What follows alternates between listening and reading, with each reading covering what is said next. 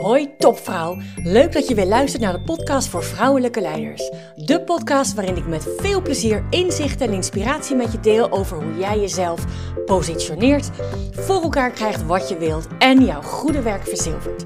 Want je bent niet op de wereld om eenheidsworst te zijn. Ontdek hoe je tot in je tenen voelt wat voor een geweldige vrouw je bent. Hoe je op alle vlakken van je leven regie pakt. En natuurlijk hoe je dat allemaal positioneert, zodat je jouw goede werk verzilvert. Inspireer anderen met jouw vrouwelijk leiderschap voor een gelijkwaardige wereld. In deze podcast neem ik je mee naar iets wat mezelf bezighoudt, wat mij bezighoudt. En dat is eigenlijk ontstaan sinds ik in december echt een heel mooi deel van mijn droom heb uh, uit laten komen. En dat is het geven van een lezing voor 150 vrouwen. En dan echt met een professionele aanpak van, uh, van A tot Z. En in dat hele proces, hè, want hoewel ik daar stond te shinen, plezier stond te hebben, te inspireren en noem allemaal maar op, precies zoals ik dat altijd voor me heb gezien, was de weg er naartoe, naar die lezing, uh, uh, niet altijd even gemakkelijk. En hetzelfde geldt voor naar afloop.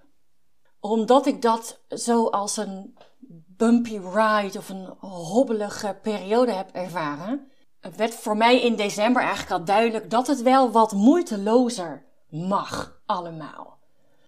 Dat is ook precies hoe mijn ondernemerschap ook ooit begon. Hè? Ik vond dat mijn leven nogal bestond uit dingen die moesten. En af en toe denk ik van, nou, bestaat het leven echt alleen maar uit dingen die moeten? Dat, zo kan het toch niet bedoeld zijn? Dan heb ik het natuurlijk over de kleine dingen. De dagelijkse dingen die je moet. Het werk moet eerst af zijn voordat je stil mag zitten. Nou ja, je, je, je moet ja zeggen als iemand je vraagt. Nou, zo kan ik nog wel een eeuwigheid doorgaan. Ik heb er een boek over geschreven. Maar het gaat ook over de wat grotere dingen ja, je, moet, je moet werken voor je geld en werk hoort er nou eenmaal bij. Je moet hard werken voor je geld. Maar is dat allemaal wel zo? Is dat echt wel zo? En ik geloof inmiddels dat als je daar anders naar kijkt, dan is het ook anders. Maar goed, dus des te raarder was het voor mij in december dat die moeiteloosheid, dat verlangen naar die moeiteloosheid zo naar voren kwam. Ik ben inmiddels weer een paar maanden verder hè, aan het broeden. De ene dag krijgt het wat meer aandacht, de andere dag een stuk minder. Soms heb ik het erover en soms ook niet. Maar waar het eigenlijk echt om gaat, is over ontvangen. Ik mag ontvangen. En ik heb daarin al een aantal keuzes gemaakt een aantal dingen die ik niet meer doe vanuit mijn bedrijf. Dus zo had, ik had dat woord ik mag ontvangen of ontvangen heb ik nog niet zo duidelijk. Had ik nog niet zo duidelijk uh, op dat moment, maar dat was waarschijnlijk onbewust. Want ik heb een hoop keuzes gemaakt die ervoor zorgen dat voor mij ontvangen gemakkelijker wordt. En als ik het dan nog even vertaal naar waarom ik doe wat ik doe, dan is het ook eigenlijk helemaal niet zo gek. Een, een van de mentoren die ik heb gehad in de afgelopen jaren zei tegen mij: Suzanne, you teach what you need most yourself. Je leert een ander wat je zelf het meest nodig hebt. En wat ik een ander leer, in, in een hele rode draad in wat ik een ander leer, is dat je natuurlijk mag ontvangen. Je mag je plek innemen. En door je plek in te nemen krijg je andere resultaten. Komen er meer dingen op je af, omdat je voor jezelf staat, voor jezelf kiest, jezelf zichtbaar maakt, jouw interesse, jouw ambitie uitspreekt, in welke vorm je dat ook doet. Maar je neemt je plek in, zodat jij kan ontvangen, zodat jij jouw goede werk kan verzilveren.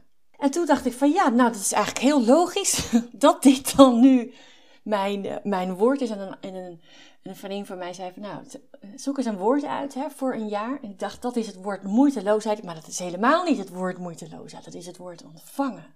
Dus ja, het is ook niet zo gek dat ik dat woord uh, heb, dat ik dat woord nu zo bewust bij mezelf ook, ook weer naar voren heb gehaald. En dus ook niet dat ik daar, nou ja, voor jou mee bezig ben.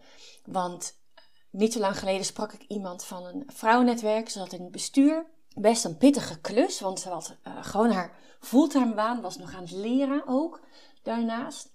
En ze deed dit erbij. En ik zei, oh, nou dan heb je dat mooi, mooi, want ze was nog vrij jong, een mooie, mooie plek voor jezelf weten te bemachtigen, waar je nog jaren wat aan gaat hebben. Het eerste wat ik terughoorde was, Ja, maar ik doe dat niet voor mezelf hoor. Ik doe dat niet voor mezelf. Ik doe dat omdat ik ergens in geloof. En ik denk, hè? Hè? Dus ik zei ook tegen haar, nou, ik ga even advocaat van de duivel spelen. Want uh, dit is precies waar, waar, het over, uh, waar het over gaat. Dit is een van de dingen waar ik het altijd over heb. Je mag het voor jezelf doen. Dat is ook waar vrouwen die, in, die een programma bij me gevolgd hebben, vaak achteraf op terugkijken. Ja, ik verdien het nu ook om gezien te worden. Ik verdien het ook om meer dingen naar me toe te trekken, om meer voor elkaar te krijgen. En als ik naar mezelf kijk, ik heb in, in de afgelopen jaren, de afgelopen tien jaar, een, een aantal huizen gekocht. En de onderhandeling over die bedragen, dan heb ik het niet over de laatste keer, want toen viel er niet meer te, te onderhandelen. Maar een aantal, ja, vol, uh, uh, maar een aantal, maar op andere momenten was dat wel degelijk zo. Dus in een onderhandeling over een huis ging het, dat ging zo vanzelf. Ik stond er keihard in en, en mijn grootste, mijn grootste winst ooit was, ik heb 10% van, die, uh, van de aankoopprijs afgekregen. Maar als ik nog eens wat, wat verder terugkijk naar mijn eigen salarisonderhandelingen, dat deed ik vaak helemaal niet. Ik denk, oh, nou is dit oké, fijn, prima. En natuurlijk, als je denkt van nou, ik vind gewoon dat je betaald moet krijgen, dat daar niet iets over onderhandeld moet worden, dat ben, daar ben ik het mee eens. Maar het gaat mij over, het gaat mij over mijn achterliggende waarom. Waarom mag ik niet over mijn eigen salaris, over onderhandelen? Waarom mag ik niet ervoor zorgen dat ik zoveel mogelijk ontvang? Dat is waar het over gaat. En zo dadelijk deel ik met je waar dat dan vandaan komt. Hè. Ik deel ook wat ik thuis zie als ik naar mijn kinderen kijk, een jongen en een meisje. Uh, maar eerst even de mini-training. Donderdag 9 februari, half acht s'avonds, de mini-training. Positioneer jezelf. Gaat precies over dit thema. Jij mag je plek innemen, zodat jij kunt ontvangen. Jij mag je plek innemen zoals jij kunt ontvangen. En ik weet niet of je dit kunt horen, maar het wordt met, uh, met de sirene ondersteunt. Zo belangrijk wordt het, uh, wordt het gevonden. Zo belangrijk is het. Jij mag gezien worden. Jij mag jouw goede werk verzilveren. En of dat nu verzilveren in geld is, of kansen naar je toe trekken, of gewoon echt doen wat jij leuk vindt, waar jij voor staat. Jouw visie delen, mensen meekrijgen. Dat. Donderdag 9 februari, half acht avonds, schrijf je in op positioneerjezelf.nl en hoor je dit later dan uh, kijk alsnog op positioneerjezelf.nl voor de meest actuele datum van de mini-training. Positioneer jezelf. Nu ik zo met dit onderwerp uh, bezig ben, ook zelf heel sterk, het krijgt heel veel aandacht, bewust en onbewust. En kijk, dan zie ik ook hoe mijn uh, zoontje zich gedraagt en hoe mijn dochter zich gedraagt. Zij zitten op dit moment allebei nog op de basisschool, dus ze zijn nog, niet, uh, zijn nog geen tieners of zo. Maar mijn zoontje is echt heel goed in ontvangen. Die, die wil geknuffeld worden. Die wil gedragen. Nou, gedragen niet meer. Hij is, hij is bijna negen. Maar gedragen in de figuurlijke zin. Hij wil dat er dingen voor hem gedaan worden. Hij vraagt er ook om. En als ik naar mijn dochter kijk. Mijn dochter doet het liefst gewoon zelf. Die doet het zelf. Zelfs als het moeilijk is, als ze helemaal tot frustratie toe ergens mee zit, dan nog is zij niet in staat om hulp te ontvangen.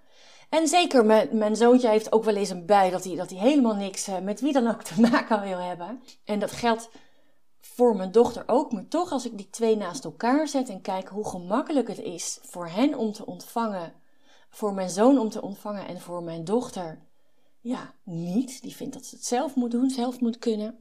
Dan.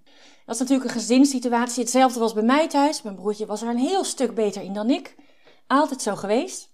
Nu kan je denken dat zijn twee voorbeelden, maar dat is toch niet hoe ik het zie. Maar ook als ik kijk naar, als ik, als ik een vrouw gesproken heb die overweegt om in een programma te stappen bij mij, dan, ik heb wel eens iemand letterlijk horen zeggen nou, als ik nu gewoon mijn, mijn HR-kennis moet bijspijkeren voor het nieuwe jaar, nieuwe wetgeving, nieuwe regelgeving, ja, dan is het logisch dat ik naar mijn leidinggevende toestap en zeg, ik, ik heb deze training nodig. Ik heb deze training nodig om mijn werk te kunnen doen.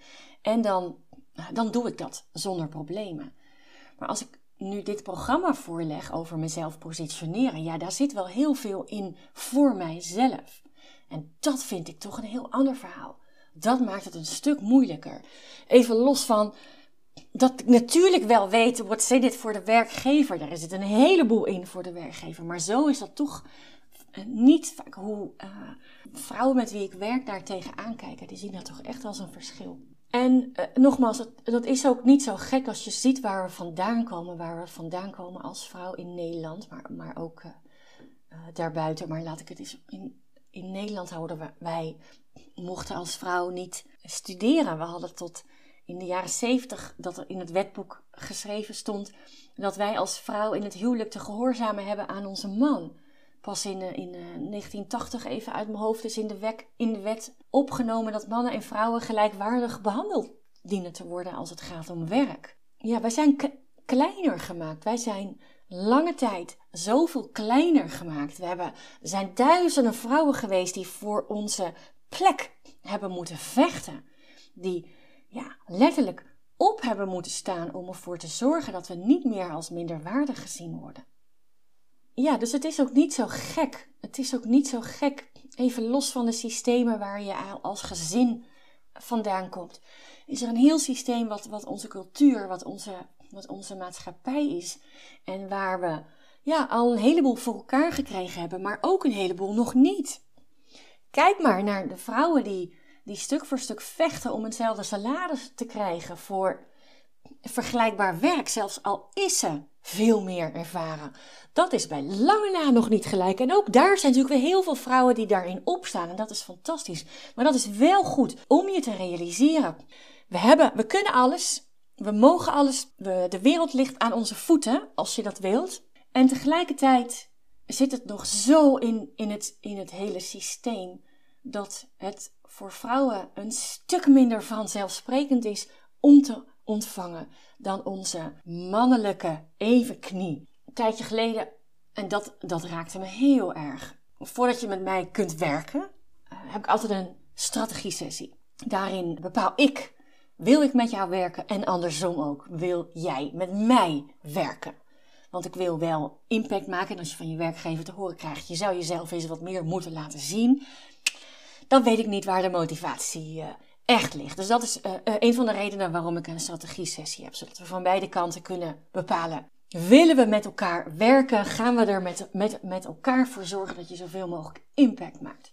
En ik had een strategie-sessie met deze dame. En soms ja, worden vrouwen echt geraakt in zo'n strategie-sessie. dat was bij deze vrouw ook het geval. Zij was echt geraakt over hoe, hoe graag ze het eigenlijk anders wilde. Hoe graag ze haar plek in wilde nemen. We hebben afspraken gemaakt over, nou, zij wilde met mij werken, ik wilde graag met haar werken. Dus ik heb een, eh, een voorstel gemaakt, ook altijd in de vorm van een A4'tje. Meer wordt toch niet gelezen. Afspraak gemaakt over wanneer ze dat voor zou leggen en wanneer we weer even telefonisch contact zouden hebben. Een aantal weken later spraken we elkaar weer.